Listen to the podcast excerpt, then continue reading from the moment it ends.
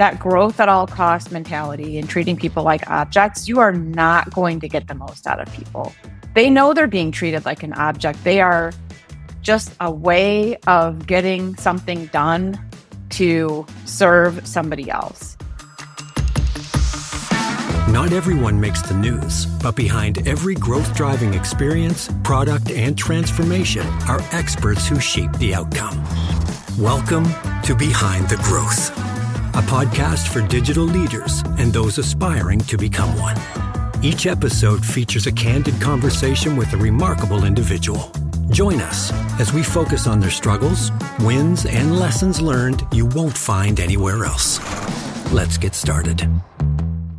Welcome to Behind the Growth. I'm your host, Mudassar Malik, and today we're celebrating Lisa Sharapata, CMO, Arbinger Institute, and one of my favorite marketing leaders. Lisa, it's great to have you on the show and super excited about the chat. Thanks for having me, Mudassar. It is great to be here, and I'm so glad that you're doing this. It's exciting. Awesome. So, uh, are you settled? Are you enjoying the new city? I'm sure you're enjoying the warmer winters, but how's it going? Yeah, yeah. So, I mean, we moved from Chicago to Charlotte in July.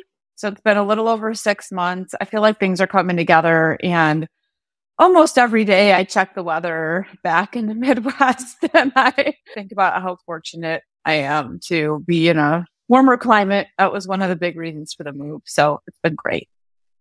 Yeah, I'm, I'm you know, I'm, I'm jealous. I'm already feeling that you're you made a better decision. But Lisa, let's get started. Like I think everyone would love to know your career journey and uh, more recently, what motivated you to join Arbinger. So talk to us about it. well, I mean, how far back should I go, Mudassar?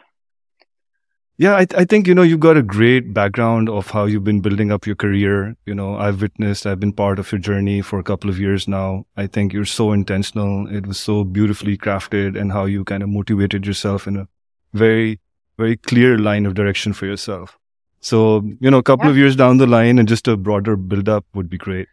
Yeah. I mean, I'll go way back and I'll say I started in graphic design and that was more intentional because I wanted to be an astronaut and pretty quickly realized after a trip to space camp that I'd begged to do for like eight years that I wasn't cut out for that line of work. So it was my fallback. I switched from physics to design in high school and ended up in a graphic design program and um, pursued that for quite some time. But I pretty quickly realized that I'm a big form follows function. I like to ask the question why a lot. I want to understand my audience, the strategy. Why are we doing this? What are we trying to accomplish with the work? It wasn't just to be a work of art. It was marketing. And so that is kind of what ended up getting me into a position where I started to take over demand gen strategies. I started to get really involved with the field and sometimes shadowing. I mean, before like Gong was a thing and you couldn't really listen to calls, I would beg to be on calls. I would, you know, find a way to really understand the audience, their pain points, what they cared about. And ultimately that landed me in a company called Aprimo, we were kind of spun out from Teradata and I had an opportunity to step up and say, Hey, I really want to take on a broader marketing role. I've been doing this, this and this and this and this.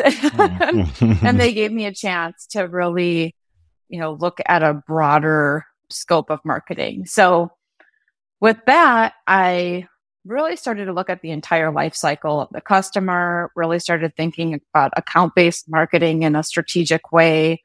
And how do you surround an account, create champions in that account and, you know, have people who like and trust you, who want to buy from you, who want to promote you, who want to share their story with other prospects and customers and, and help your company. And so that when I started to really put those pieces together and started to see success there, that was when I was like, all right, now I am going to be very intentional about the next roles I take, how I build out my skill set.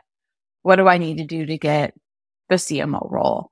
And it was really more of a, a factor of I see all these like dots connecting. I see how it all works.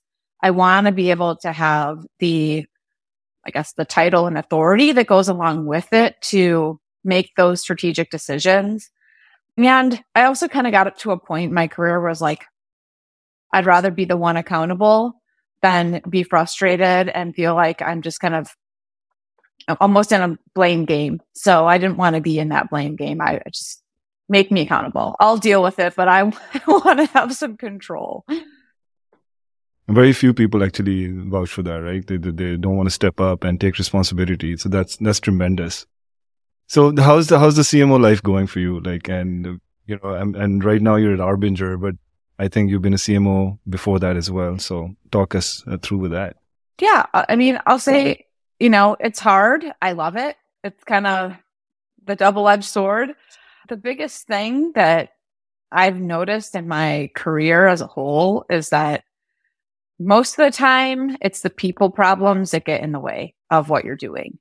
It's not that you're there's you know there's always enough technology out there to help there's always a way to make something work but it's the people problems and so it's something i've been working on over time i would say my people skills weren't like the gift i was given um, mm-hmm. but i tremendously care about how people work together and how people treat each other and why, the why again behind what people are doing and why are they doing it. And that over time has become really important to me. So, you know, after being in the B2B tech world for over a decade and just kind of seeing this mentality of growth at all costs, very cutthroat, you know, I, I strategically made a decision and said, I'm going to look for something where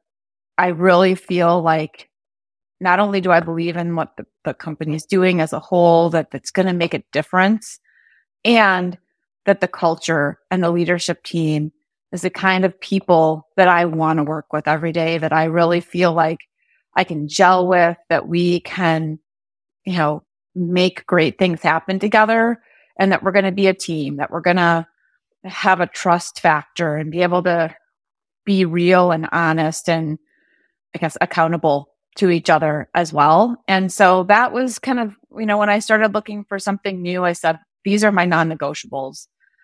Those are the most important things to me. I also want some runway. I don't want it to be this, you've got 18 months to like hit these numbers or else, you know, let's, I want a realistic situation where people really believe in this and there's enough runway to do what needs to be done, whatever that is. And so those are those were the things that I kind of set up as my non-negotiables, the most important priorities to me in looking for something new.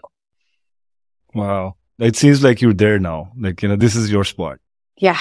Yeah. Right. It feels like it. It's great. It's such a good feeling to feel like you're in the right place and you're making a difference and the work you're doing matters and your team believes in you and you know, not just the people working for you, but the people working with you alongside you and the like the owners of the company, our managing partners, you know, I mean, it makes such a difference when you wake up in the morning and you're, you're like, yeah, I'm ready to go tackle this. And even if it's a tough challenge we've got something to overcome, like we're all in it together and, you know, we have the same desired outcomes and we're going to figure out how to do it. It's, I was, was going to say it's so powerful working for a company where you're that aligned with this purpose and you're gelling so well into the culture. Like that's phenomenal. And to be very honest, I've been wanting to have this chat since you joined Arbinger. And, you know, I really appreciate your LinkedIn post on shifting mindsets. And I just wanted to have an opportunity to dig in deeper with you. So let's, let's do some level setting here. And how would you differentiate between an inward and an outward mindset? Well, I could pull up our definitions, but I'm not going to. I'll just kind of off the cuff say you know, when we're inward, we care more about ourselves. We care about how we look or how people see us, or, you know, we go into what we call these boxes where it's like, I deserve, or I'm better than, or even seeing yourself as worse than other people. And, um, that causes problems. You're putting yourself first. And therefore, every decision that you make, every action that you take, you know, it's really about you even if you subconsciously, right? Even if it's just like you don't have the confidence. And so you're kind of in this like worse than box, you know, it tends to become a problem. Whereas when you have an outward mindset, the idea is that you see people as people. You understand and try to get to understand their problems, their pain points, how you're impacting them, what their desired results are how can you help them to achieve the bigger outcome? You're putting, you know, other people's needs first, but also the bigger picture, this desired outcome first over your own ego, your own problems, your own desires. And, you know, in life, like I've just learned it's not just a business thing.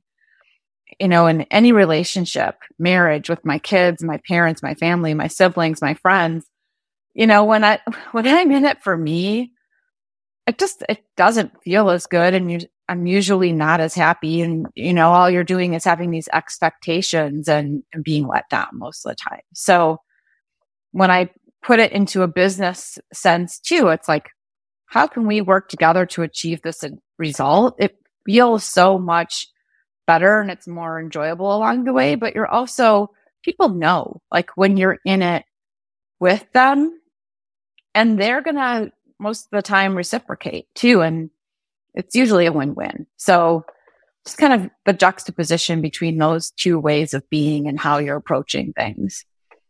Your mindset. But do you do you also feel like it's limited to just leadership as just getting an outward mindset and it's or it's just a general transformation of the org? Because, you know, I, I want to connect the dots with what you said earlier, which was, you know, growth at all costs. And now it's about efficient growth and recognizing growth is always going to be on, but how can you really be real with it? And you also said about you're becoming a people's leader. And I also want to just see how does this, does this get limited? Because a lot of people might be thinking, Hey, it's a leadership thing. They need to do it for us. It's not my role yet. But how do you define it or how would you explain this part? Yeah. I mean, you know, again, there isn't like this is a right answer and this is a wrong answer to this framework. But just to put it in context of like Arbinger and the products that we have, one of the things that we sell, we have is this product called Outward Inclusion. And that's really about creating a culture of inclusion and belonging and getting more to the heart of just understanding people also understanding the biases that you bring to the table, understanding ways that you might be, I guess, like fundamentally judging somebody else unfairly just because of your past, your history, the things that you were taught to believe. And that's everybody. We all have biases. We all have experiences that have shaped us and then therefore shaped some sort of a mindset or decision about things that we even again subconsciously will bring to a new situation or relationship, you know, and it's part of like kind of like, like again, fight or flight instinct. And so knowing that and understanding that for each person in the workplace can really start to break down those walls and those barriers and silos. And again, as a whole, if you want to hit in a stride where you're having more efficient growth, things that create inefficiency are things like turnover, people not giving their best, people not, you know, really showing up and, and giving a hundred percent, people getting in the way of other people because whatever, you know, reasons they have, whether it's they're trying to climb the ladder, they want to look better, they want the promotion, they, you know, or again, people who aren't engaged, people who are quiet quitting, people who are just showing up to get the paycheck. those are all things that get away in the way of efficient growth. That growth at all cost mentality and treating people like objects, you are not going to get the most out of people. They know they're being treated like an object. They are just a way of getting something done to serve somebody else. And when people give their best, it's when they believe in it, when they are passionate about what they're doing, when they feel like they belong, that their work matters, that they're making a difference, that their skills are being used. And so, yes, like you were asking about leaders, you know, there's a saying I hear it a lot. People quit bosses, not companies you know, and it's like, yeah, your leadership team does matter. Your manager does matter. How they treat you matters. You can have teams within a company that are performing really well and teams that aren't. And it, it's not always just the manager, right? But it's a big part of it. It's how they're being led. It's how they're made to feel. It's how they're being seen. You know, it's how they're being treated and also how they're being held accountable there's different ways to approach it. And so, you know, having the right tools, having the right mindset, it really makes a difference when you're trying to tap into any sort of sustainable change and results. Yeah. I'm, i was thinking while you were saying it, like it would make such a huge difference. And even if you're looking at executive side, your executive strategy alignment, your go to market alignment, being, you know, collaborative and inclusive, and just not there, but just all across the organization. Such a powerful thing. How much of, I don't know if there's a percentage that you could give that what kind of percentage impact does mindset bring into your growth? Uh, yeah, there's, there's a great McKinsey study out there and they just refreshed it last year. It's 4x increase in desired results when you transform mindsets across the organization. Wow. Wow. Four times. Yeah. Damn. Yeah. And there's such a huge opportunity for the ones who are missing out on it, right? Like they're just not recognizing that what kind of impact this can bring. Like, but how do, th- if anybody does want to, what would be your quick tip on just looking at what does a transformational journey look like?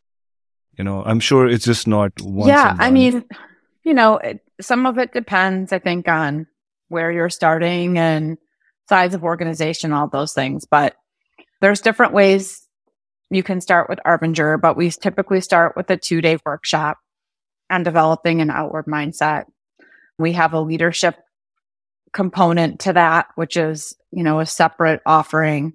So ideally you start with the leadership team and then you kind of work your way through the organization. But we've had many organizations that start, you know, with one internal department you're seeing those results and then you bring in the leadership team, or it might start right. as a DEI initiative.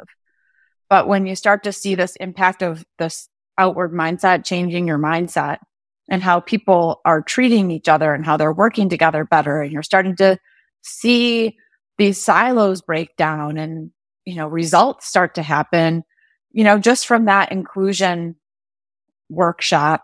It's like, you know, this is changing our culture. Let's make it intentional then move to the leadership team. But again, we've got different types of workshops for each of those different areas and materials that go along with them. And then we've got online sustainment tools and workbooks that are part of the training. So it's like you make it your own.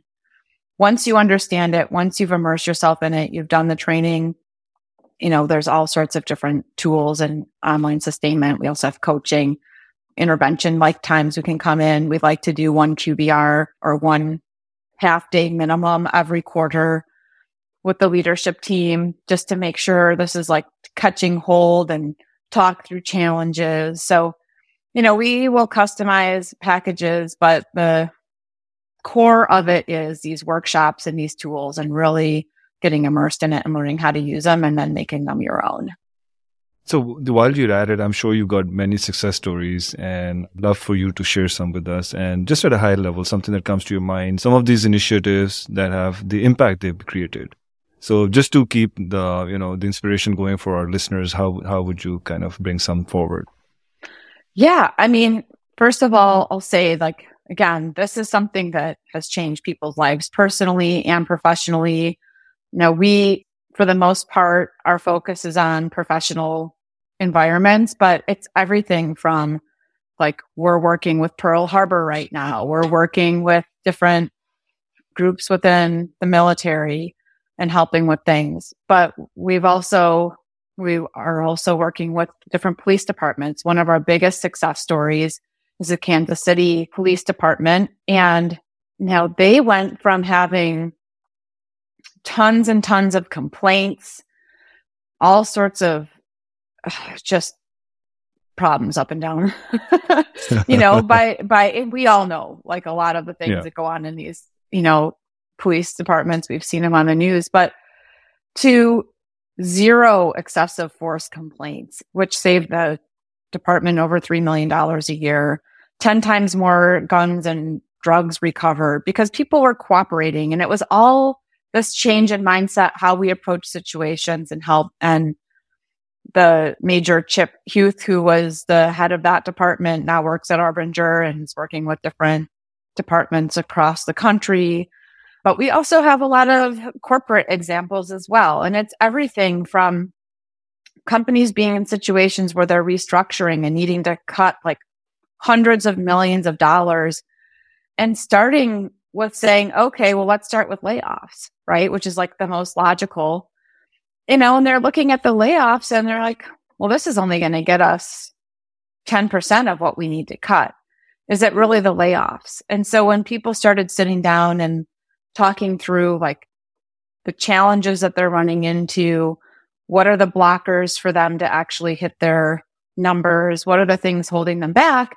They ended up coming to the conclusion that layoffs weren't the answer.